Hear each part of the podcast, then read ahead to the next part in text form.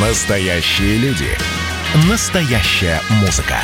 Настоящие новости. Радио «Комсомольская правда». Радио про настоящее. 97,2 FM. По сути дела, Николай Стариков. И Владимир Варсобин, разумеется. Николай, здравствуйте. Здравствуйте, Владимир. Ну что ж, нам придется начать с этой новости. Снова Беларусь.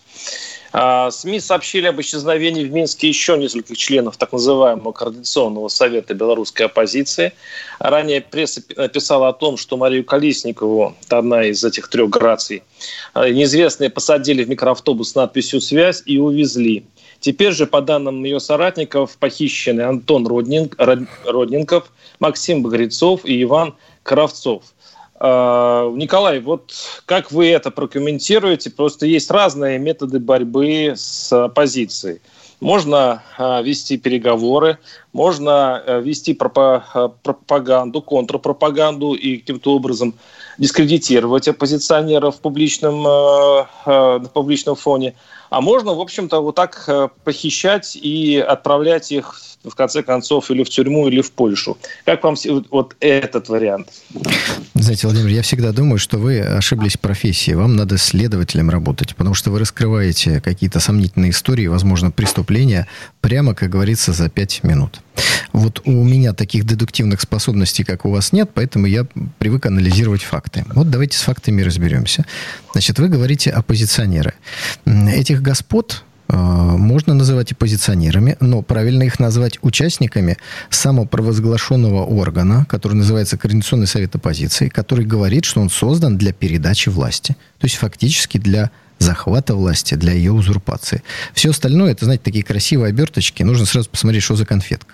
Вопрос. Если бы вы, например, Владимир, не дай бог, с коллегами по радиостудии в Москве, где вы сейчас сидите, создали бы альтернативную дирекцию «Радио Комсомольская правда». Заявили бы вы, что вы создаете ее для того, чтобы нынешнее руководство «Комсомольской правды» тихо, спокойно, в соответствии, так сказать, с демократическими традициями передала вам всю власть, ключ от счета «Комсомольской правды» в банке, ну и, конечно, права на все имущество, которое принадлежит «Комсомольской правде». Как вы считаете, «Комсомольская правда» как-то должна была реагировать на создание вами такого органа? На мой взгляд, обязательно. На мой взгляд, обязательно. Ответ от меня или это риторический вопрос? Просто я возвращаюсь к своему вопросу. Ведь три варианта, опять-таки, ответа на этот вопрос. Они могут обратиться в суд на меня, потому что я использую марку «Комсомольской правды», не имея на это прав. Они могут совершенно законным образом прислать повестку в суд. Я приду. То есть вот без этих похищений, без внесудебных расправ и так далее. Я говорю о форме. Вот, Владимир, совершенно верно. Я все-таки прошу возможность дать мне отвечать, потому что вопрос задали раньше. А мой был больше, конечно, риторический вопрос, но спасибо, что вы на него ответили. Значит, смотрите, если бы вы вот создали вот такую вот бы историю с передачей власти в «Комсомольской правде», «Комсомольская правда» должна была бы обратиться в правоохранительные органы. И, соответственно, вас бы там как-то опросили, задержали, ну, в зависимости от того, что вы успели уже совершить. На уровне государства попытка узурпации власти – это гораздо более серьезное преступление. Поэтому здесь сначала идет какое-то следствие, а уже потом суд. Вы говорите, вам, чтобы прислали. Это первое. Но самое главное, когда я говорю, что вы великий Шерлок Холмс и сыщик, я имею в виду, что вы раскрываете преступление и сомнительную ситуацию до того, как понятно, что произошло. Объясню. Возможно, мы с вами не знаем из сообщений СМИ, что реально произошло с этими людьми. Возможно, их задержали органы безопасности государства. И я, например, не считаю это чрезмерной мерой или из ряда вон выходящих. Органы безопасности государства для того и существуют, но в Беларуси называется КГБ, так сказать, понятное, родное понятие, да, каждому человеку, выросшему в Советском Союзе, для того, чтобы была безопасность государства. Попытка захвата власти в государстве – это и есть нарушение безопасности. То есть, если их и задержали, не вижу в этом ничего особенного. Ребята, вы такие заявления делаете, что ого-го. Второе. Мы не знаем, кто их задержал, как задержал. Я, например, каждый раз с вами в эфире говорю о том, что сейчас оппозиции нужно нечто такое, что поднимет эмоции на определенный уровень. То есть нужна провокация такая фантастическая. Вот представьте, некие люди в центре Минска на какой-то машине с надписью «Связь» хватают одну из дам, которые олицетворяют сегодняшние протестные движения, куда-то увозят ее за город, и, не дай бог, с ней что-то делают. При этом они не имеют никакого отношения к власти, никакого. Как эта ситуация будет подана? Кровавый режим и так далее, и так далее. Понимаете, это, возможно, просто провокация. Поэтому я крайне обеспокоен судьбой всех этих господ. Думаю, что нужно немедленно написать заявление в соответствующие правоохранительные органы. И очень бы хотел, чтобы правоохранительные органы разобрались, нет ли тут попыток создать провокацию. Вот, собственно говоря, моя точка зрения такая.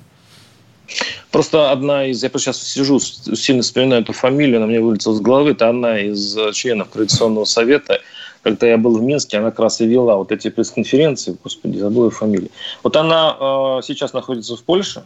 Ее также, в общем-то, арестовали. Вот таким же образом. И ее посадили в машину и отправили на заднем сиденье в Польшу. Ну, Владимир, вот я скажите, пожалуйста, надеюсь, с каких пор высылка в демократические страны является страшным наказанием? Но мне кажется, это поощрение какое-то. Это не было оформлено никак. Это не было. Она хотела демократии, ее в демократию, собственно говоря, подождите, и транспортировали.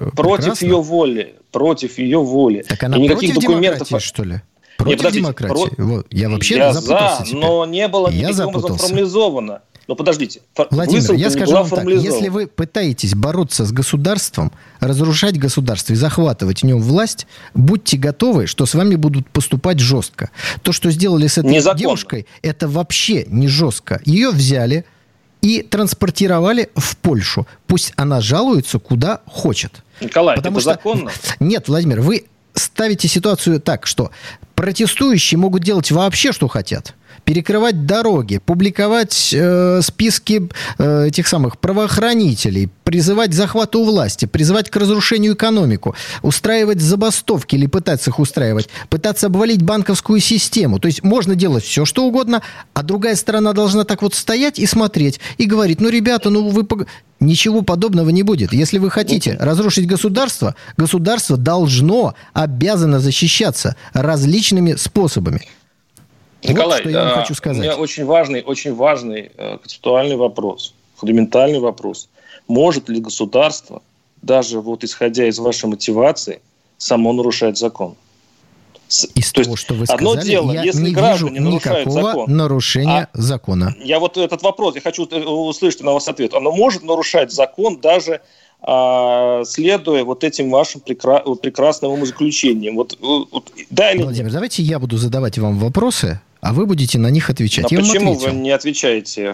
Почему такие правила игры?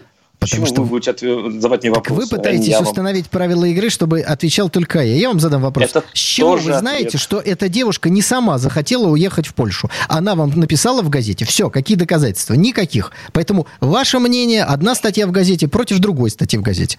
А я предлагаю посмотреть, что... А ее заявление, это ни о чем не говорит. Ее заявление – это ее заявление. Вы можете сделать свое заявление, я свое заявление, она свое заявление. Вы почему-то ее заявление считаете всегда более весомым. Вот МВД Беларуси сказала, что мы никого не задерживали.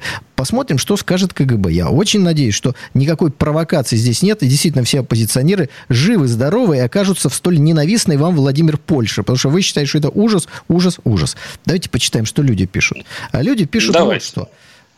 К вам обращаюсь, кстати. Владимир, нужна жертва. Все повторяется, как на Украине зимой 2013 года. Конечно, протест выдыхается. Людей выходит все меньше. Ничего не происходит. Некоторых людей задерживают. Нужны зверства режима. Кошмар. Нас убивают, чтобы кричать. Нужны, они же, понимаете, вот. Нужно нагнетение эмоций. И сейчас, если что-то, не дай бог, произойдет с кем-то из оппозиции, вот новый взрыв эмоций. Поэтому охранять надо этих самых. И сейчас они более всего в безопасности будут на беседе со следователями КГБ. Уверен, что там с ними точно ничего не произойдет. А вот на улице, слушайте, я за их здоровье, честно говорю, не ручался бы. И не потому, что Лукашенко или КГБ хотят с ними что-то сделать, а потому что тем, кто пытается развалить Белоруссию, нужна кровь и жертвы. Все очень просто. Ну, слушайте, сложите 2 × 2. Это называется провокация, метод сакральной жертвы. Вы что думаете, если неделя, 2-3 прошли с момента начала всего этого безобразия, что актуальность сакральных жертв ушла, что ли? Ну, посмотрите, что происходит на более глобальном уровне. На уровне Алексея Навального. Как немцы пляшут и как они пытаются выжимать максимум из этой ситуации. Как американцы пытаются представить сомнительную, непонятную ситуацию в однозначной трактовке. Но у нас с вами, по-моему, просто попозже планируется поговорить об этой теме. Так что давайте мы сейчас... Да, Николай, я жду, когда вы это поймете. Но если уж вы обратимся к нашим слушателям, которые пишут, вы почему-то пропустили первую же строчку. Лукашенко сфальсифицировал выборы, пишет наш слушатель, приписал себе 81% голосов. Это как называется, если не захват власти? Объясняю, смотрите, как это называется. Я дайте дочитаю, Николай. Ну, подождите. Смотрите, сколько выходят на улицы противников Лукашенко и где те, кто за Лукашенко, спрашивает наш слушатель. Да, отвечаю, ваш уважаемый слушатель, вам, уважаемые слушатели, те, кто за Лукашенко, в большинстве своем работают. Им некогда ходить на манифестации, потому что некоторым из тех, кто против Лукашенко, за это платят деньги. Это не секрет. Деньги, собственно говоря, Польша выделяла и другие европейские страны. Это раз. Второе. Есть официальные данные о цифрах, которые получили кандидат в результате избирательной кампании. Никаких других цифр не существует. Есть мысли. Тихановской кажется, что, наверное, она собрала столько же голосов, сколько говорит ЦИК про Лукашенко, потому что на 10 участках, не на всех, а на 10 она набрала больше. То есть факты, а есть мысли и желания. Я не очень понимаю, как одно сопоставить с другим. Я привык работать с фактами. Если бы Навальный был на зоне, был бы здоров, пишет наш слушатель. И мы так и плавненько переходим к следующей части нашей передачи, которая будет через несколько минут. Оставайтесь с нами. Николай Стариков, Владимир Варсобин, 8-800-200-97-02. По сути дела, Николай Стариков. Это было начало... Это действительно история, которая будоражит. Так вся страна обалдела. И Россия родина слонов, она от океана, да. И мы всегда правы, мы никогда не сдаемся. И самое главное, что же будет дальше? Комсомольская правда. Это радио.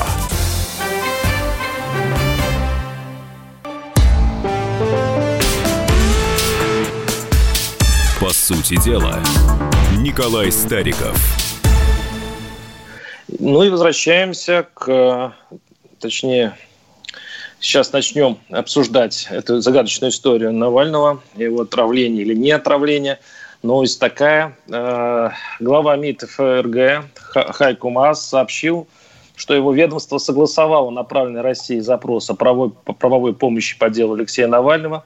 Это значит, цитирую министра, «эта информация, которую запрашивают с нашей стороны, может быть выдана России, но это многоступенчатый процесс, поскольку постоянно поступают новые данные, Навального лечат дальше, проверяется, сколько яда остается в его теле, и он уже выводится». Такой достаточно уклончивый ответ немцев. Николай, что вообще все это значит? Это значит, что сказать нечего. Вот что такое многоступенчатый ответ? Подождите.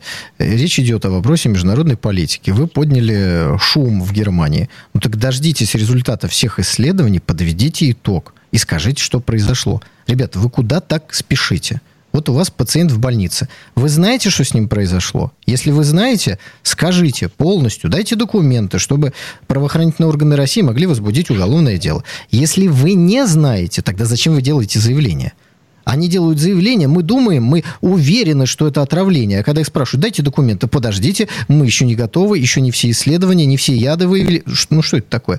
Дальше, что этот Хайко Маас еще сказал? Вчера он сказал вообще замечательную фразу. Он сказал, что если... Ну, я близко тексту цитирую. «Если Россия откажется расследовать то, что произошло с Навальным, это станет, и здесь внимание, еще одним доказательством, дальше цитирую, причастности государства к этому то, что произошло». Ну, тут у меня вообще масса вопросов. Значит, слово «еще» подразумевает, что уже есть какое-то доказательство причастности государства. Я бы очень хотел, чтобы уважаемый Хайко Маас или, не знаю, Ангела Меркель или еще кто-то, секретная лаборатория Бундесвера назвала, какое доказательство причастности государства существует. Я не знаю. Пока я вижу только заявления, а когда их пытаются перевести в плоскость фактов и документов, они начинают про многоступенчатость рассказывать. Это мне напоминает, знаете, многовекторность у Януковича, ну и у Лукашенко, кстати, то же самое. Тот же самый Хайко Маас еще интереснее говорит, значит, Россия, если она хочет доказать свою непричастность, должна быть заинтересована в этом расследовании. То есть, смотрите, существует презумпция невиновности. Она существует в отношении человека, организации, государства, чего угодно. То есть, теперь Россия должна доказать, что она невиновна. Подождите, ребята, вы докажите обратное. Потому что существует презумпция невиновности. Никто не виноват до тех пор, пока нет доказательств. Вы же делаете такие заявления, чтобы складывалось впечатление. И вот это впечатление тиражируете через газеты. Ну, то есть перед нами такая серьезная информационная кампания. И я не могу не сделать небольшой мостик к Беларуси, потому что все-таки два этих события очень связаны. Я считаю, что резкое ухудшение здоровья Навального, вероятнее всего, связано не только с Северным потоком, но и с желанием выдавить Россию из ситуации в Беларуси, о чем, собственно говоря, я не первый уже об этом говорю. Так вот, смотрите, читаю, что пишет нам человек. Мы, помните, с вами говорили в предыдущей части о том, что вот как бы вы спрашивали, что, как государство должно защищаться, там, нарушать, не нарушать закон, может, не может и так далее. Вот человек пишет. После таких мероприятий, в кавычках, был создан концлагерь Дахау. Тоже все было по закону. Вот, дорогие друзья, перед нами вот пример того, как работает эта технология. Значит, создают ощущение, что сегодняшняя белорусская власть – это фашисты. Прямо вот так и пишут, да? Давайте вспомним историю. Вы считаете, что репрессии государства начались только с момента, как нацисты пришли во власть? Тогда я вам напомню, Гитлер в тюрьме сидел. Нацистов сажали в тюрьмы, разгоняли, запрещали. Теперь поднимите, пожалуйста, руки, кто считает, что это было напрасно сделано. Что нельзя было делать, что Гитлер – это невинная жертва репрессий Веймарской республики, что его напрасно посадили в тюрьму за попытку государственного же переворота, то есть узурпации власти. Вот скажите, пожалуйста, все это. А вот я скажу так, что если бы Веймарская Германия была суверенным государством, которое в соответствии со своей конституцией должна была защищать свою целостность, суверенность от всевозможных экстремистов и нацистов, Адольф Гитлер сгнил бы в тюрьме. Герман Геринг всю жизнь прожил бы в Швеции, а 27 миллионов наших сограждан, в том числе мои родственники, остались бы живыми.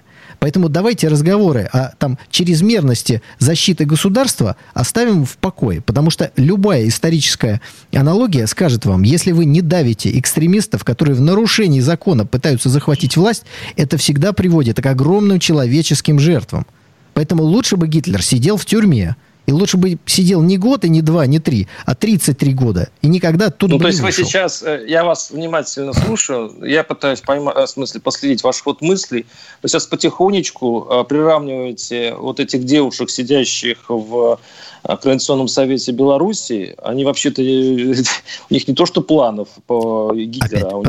Эмоции. Вы их приравниваете, правда, к нацистам и к экстремистам. Нет. А единственное, что вы их можете обвинить, это в том, что одна такая фраза. Передачи власти.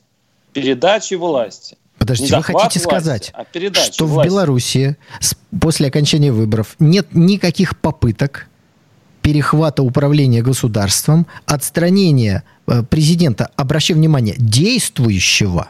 Ведь Лукашенко сейчас действует по своему предыдущему мандату. И инаугурации еще не было, и она будет, если я не ошибаюсь, через достаточно большой промежуток времени. По-моему, то ли в октябре, то ли в ноябре. То есть сейчас Лукашенко действует по мандату 2015 года. А в 2015 году никто не ставил выборы Лукашенко и его победу под сомнение. Запад признал эти выборы, если вам важна точка зрения Запада. Поэтому сейчас пытались перехватить власть. Это что такое? Каким образом? Созданием неконституционных органов, организацией массовых беспорядков. Это общественный совет. А у Гитлера была общественная организация под названием НСДАП. Она не была зарегистрирована, потому что ее запретили. Просто собирались люди со свастиками. Общественная организация. Гражданские активисты, говоря вашим языком. Николай, вы входили в столько политических и других общественных структур, если потихонечку посмотреть, чем вы там занимаетесь, то и к вам можно применить слово «экстремист», если, конечно, захотите.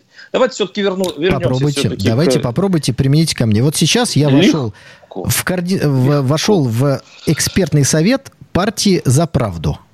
Партия «За правду» выступает за поступательное развитие страны. И, кстати, в ситуации с Беларусью... Это тот самый писатель-боевик, который нарушил, по-моему, закон, несколько законов Российской Федерации, если не ошибаюсь. Подожди, а чего вы стесняетесь? Скажите, во главе партии «За правду» находится Захар Прилепин. Да, я про это. И вы прекрасный же, писатель. Вы законник. Вы очень любите законы. Их все время любите цитировать.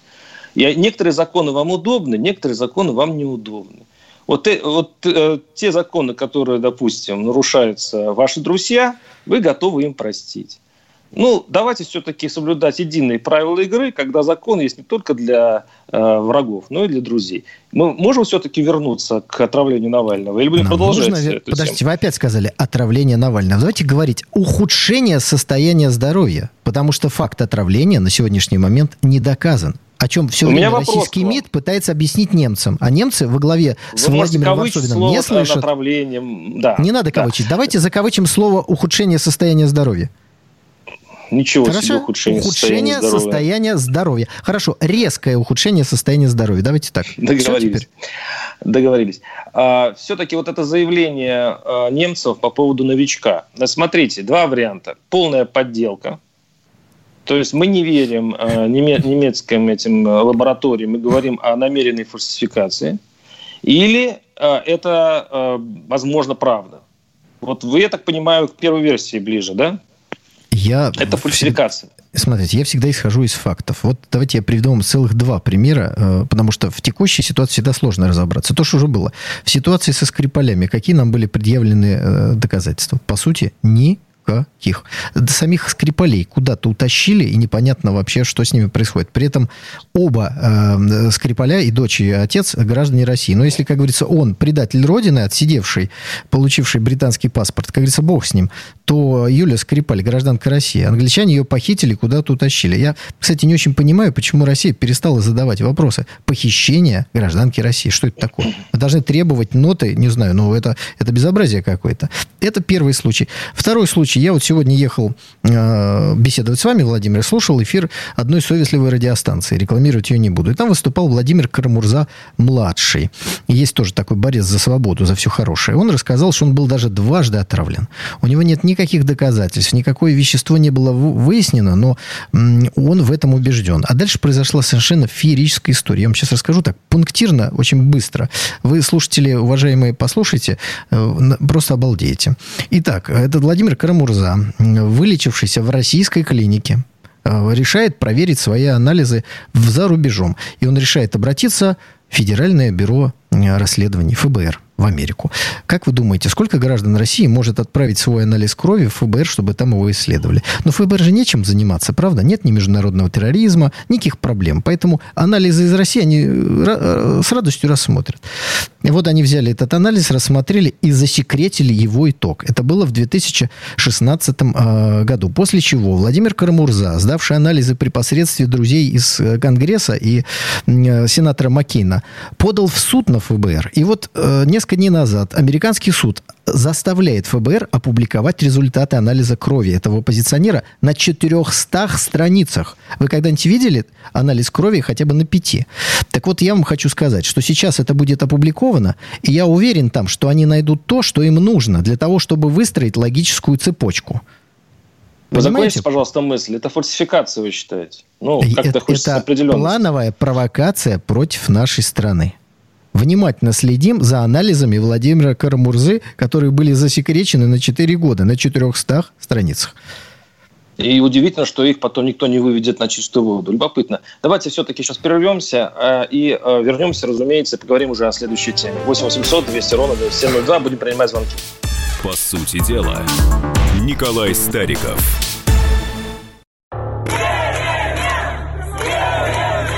Все о событиях в Беларуси. Круглосуточно. На радио «Комсомольская правда». Наши спецскоры выходят в эфир из эпицентра событий. Попал тут под замес. Главное событие сейчас разворачивается в районе метро Пушкинская. Там погиб человек. Как вы слышите, удары по зеркалам не останавливают автолюбителей. Они продолжают сигналить свои клаксоны, возмущаясь действиями силовиков. Здесь действительно было небольшое столкновение с применением светошумовых гранат.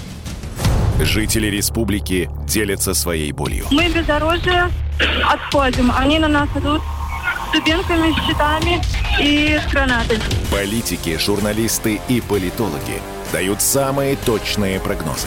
Точка невозврата пройдена, она как раз начинается, когда проливается первая кровь уже. Там действует закон, кто первый выстрелил, тот и не прав. Вообще на Лукашенко есть ровно один человек, который может на него повлиять. Вот как он сказал, что сын часто с ним не соглашается. Военные должны про это серьезно думать, вот как до Коли добраться и повлиять. Чем закончатся протесты в Беларуси, вы узнаете первыми. На радио «Комсомольская правда». Гуляй, дядя, по улицам и проспектам. Я по-хорошему прошу и предупреждаю всех. Народ Беларуси сделал свой выбор.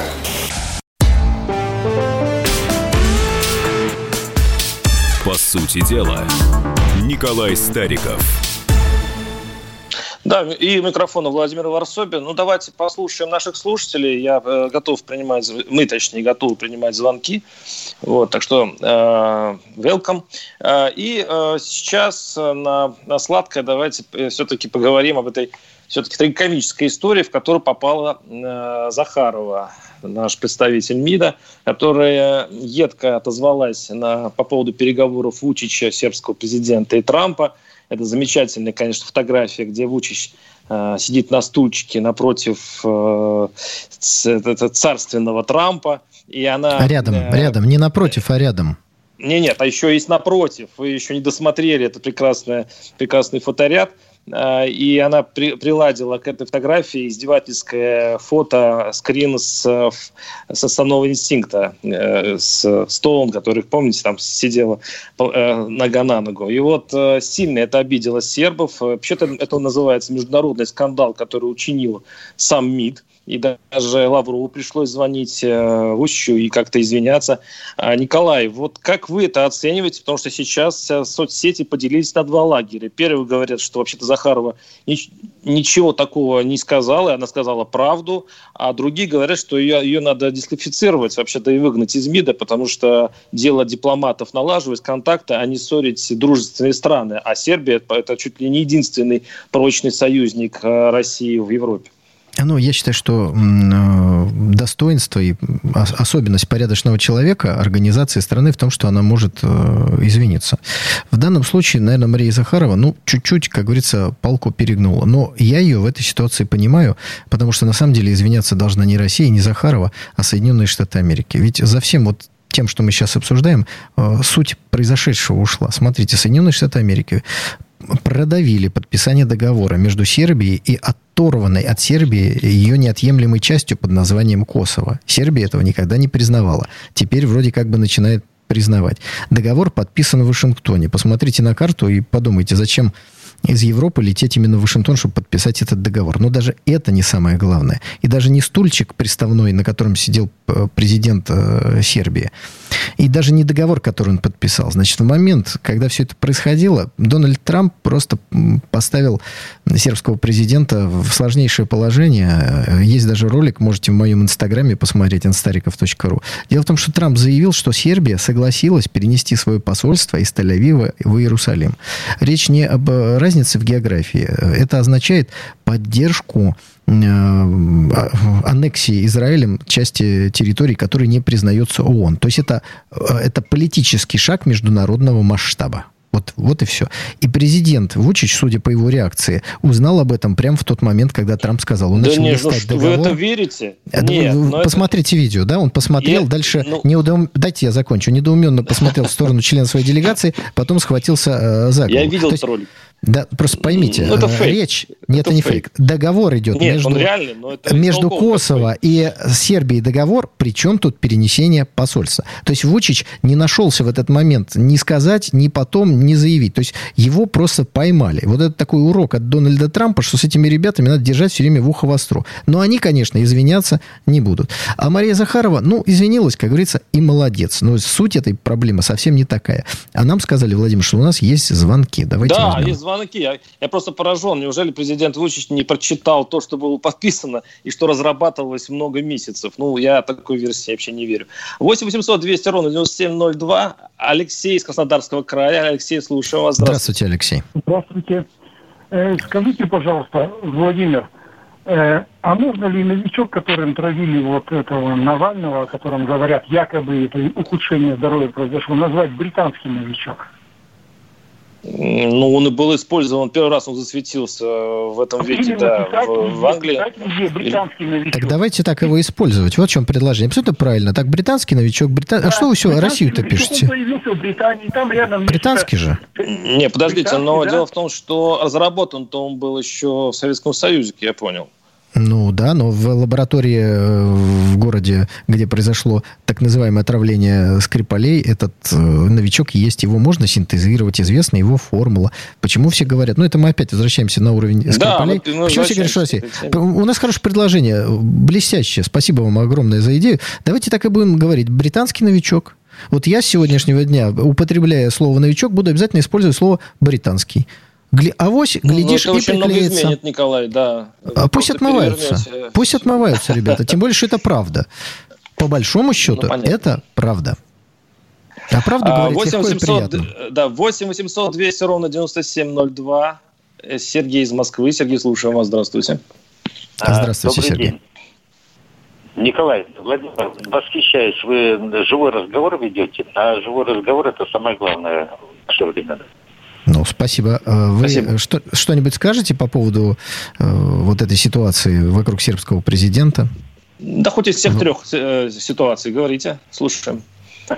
Понимаете, вот мне 70 лет в этом сентябре делая, и никак не пойму. Вот то, что на радио и телевидении это звучит, да, Владимир Владимирович доходит, а? Вот у меня такое впечатление, что его скоро скинут, вот эти его друзья вокруг. Якобы, друзья. Николай, скажите, глубоко, пожалуйста, почему? Спасибо. Почему? Ну, у вас такой более риторический вопрос. Естественно, президент не слушает то, что мы с вами обсуждаем в эфире, но ему на стол, как я рассчитываю и надеюсь, кладут определенные сводки общественного мнения, высказанных каких-то идей и так далее. Сказать, нет, я хочу сказать, что президент и любая власть, она должна внимательно слушать то, что происходит в обществе. Но здесь вопрос адекватности отражения реальных настроений в обществе и той информации, которая доходит до руководителей страны. Очень часто в истории разных государств были моменты, когда власть отрывалась от народа не только по причине того, что там доходы какие-то высокие. Нет, она информационно отрывалась, что, кстати, значительно... То есть не менее опасно. Вот мы с вами, к сожалению, не можем определить, насколько адекватно и объективно оценивается состояние внутреннего нашего народа тем материалом, который кладутся на стол президента. Мы можем только надеяться, что люди, которых делают, компетентны, честны и не выдают желаемое за действительное. Интересно, что один из лозунгов белорусского митинга был «Саша, заведи себе телегу». Вообще говоря, президентам неплохо бы гружить с компьютером, и тогда в этом случае они получат более объективную информацию, чем те, кто пишет им записки и кладут на стол. Вот, я думаю, золотая профессия тех, кто пишет эти записки. Я скажу вам так, я думаю, что умный президент, он заводит аккаунт в социальных сетях, смотрит их, не рассказывая своему окружению, что этот аккаунт существует. Я очень на это надеюсь, тут я с вами солидарен. 8-800-200-97-02. Денис из Москвы. Денис, слушаю вас. Здравствуйте. Здравствуйте, Денис. Да, здравствуйте. Я бы хотел по поводу Беларуси это уточнить. Ну, изначально на митинги выходили факт того, что выборы сфальсифицированы. Почему никто не хочет перечитать голоса? Где все это? Почему вот Лукашенко-то в этом плане... А я вам отвечу. Я вам отвечу сразу. Этот вопрос поднимался. Значит, Лукашенко был тем, кто предложил пересчитать голоса. Но оппозиция прямо сразу, и я это слышал своими ушами, в эфире той же самой совестливой радиостанции, когда там один из руководителей оппозиции сказал, нет, мы не хотим пересчета голосов, ни в коем случае нас это не устраивает. Причина такая детская. Это было через буквально пару дней после выборов. Мы считаем, что все бюллетени уже подменены и все такое. То есть они сами не хотят пересчета голосов. Поэтому очень удобно. Есть, с одной стороны, официальные цифры, а с другой стороны, их мысли и желания. Мы уверены, что мы победили. А почему вы уверены? Николай, а потому что мы хорошие. Николай, да, вопрос. Вы доверите Шулеру снова перетасовать карты? Вот вы недовольны раздачей. Вот Шулер вам раздал, и вы знаете, что он Шулер. Он скажет, давайте перепроверим. И предлагает снова перетасовать карты. Вы доверите вам это? Если у вас есть видеозапись вашей карточной партии, то если вы уверены, что ваш Шулер из рукава вытащил туза, вы это увидите. Поэтому, когда вы отказываетесь от видеопросмотра партии, вы тем самым ставите ситуацию, что вам, в общем, надо канделябром по голове дать. Потому что вы обвинили человека в шулерстве и отказываетесь проверять. Ну как так? Если вы уверены, что он Шулер, так давайте смотреть видеозапись. Вы говорите, нет, он точно Шулер, но запись смотреть не будем. Нет, так нельзя. Я понимаю, просто эти выборы очень интересные. Там до сих пор не опубликованы протоколы участков. Представляете себе? То есть только итоговые есть. Ни один протокол. Вот, как неправда? Смотрите, вот уже пишут люди, да? Может, в последний момент, я не знаю, может быть, вчера они были опубликованы, но вот неделю назад они не были. Давайте ближе к народу, Владимир. Вот пишет наш слушатель. Лукашенко уволил посла Беларуси в Испании за предложение пересчитать голоса. Нет, это вам сказали в совестливых СМИ, что его уволили за это предложение. А его уволили за то, что он в нарушение дипломатического этикета и вообще-то встроенный в вертикали власти начал делать заявление, которые идут вразрез с политикой государства. Он не просто себя... другому не мешает.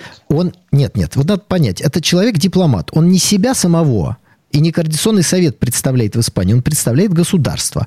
И вот когда он делает заявление вразрез с политикой государства, то глава государства его отстраняет. Потому что он не представляет больше государства. Абсолютно правильно. Знаете, когда пересчитать голоса заявлений, это как раз в пользу государства как таковой страны. Короче, я за пересчет голосов. Это против желания властей. Это я за пересчет голосов. Не равно. Владимир, странный, но оппозиция против. Оппозиция против пересчета голосов. Против. Странную логику Старикова, пишет наш слушатель. Мы отравили аккуратно, нас не поймали, значит, мы не виноваты, пишет наш слушатель. 10 секунд. До новых встреч, дорогие друзья. И не забудьте сходить, пожалуйста, на избирательные участки, поддержать новые политические силы, новые политические идеи, новые политические партии. Так, чтобы у нас в России не происходило того безобразия, которое мы наблюдали на Украине и сегодня в Беларуси. Да, и я с вами не прощаюсь, я говорю лишь до свидания. Встретимся через недельку. По сути дела, Николай Стариков.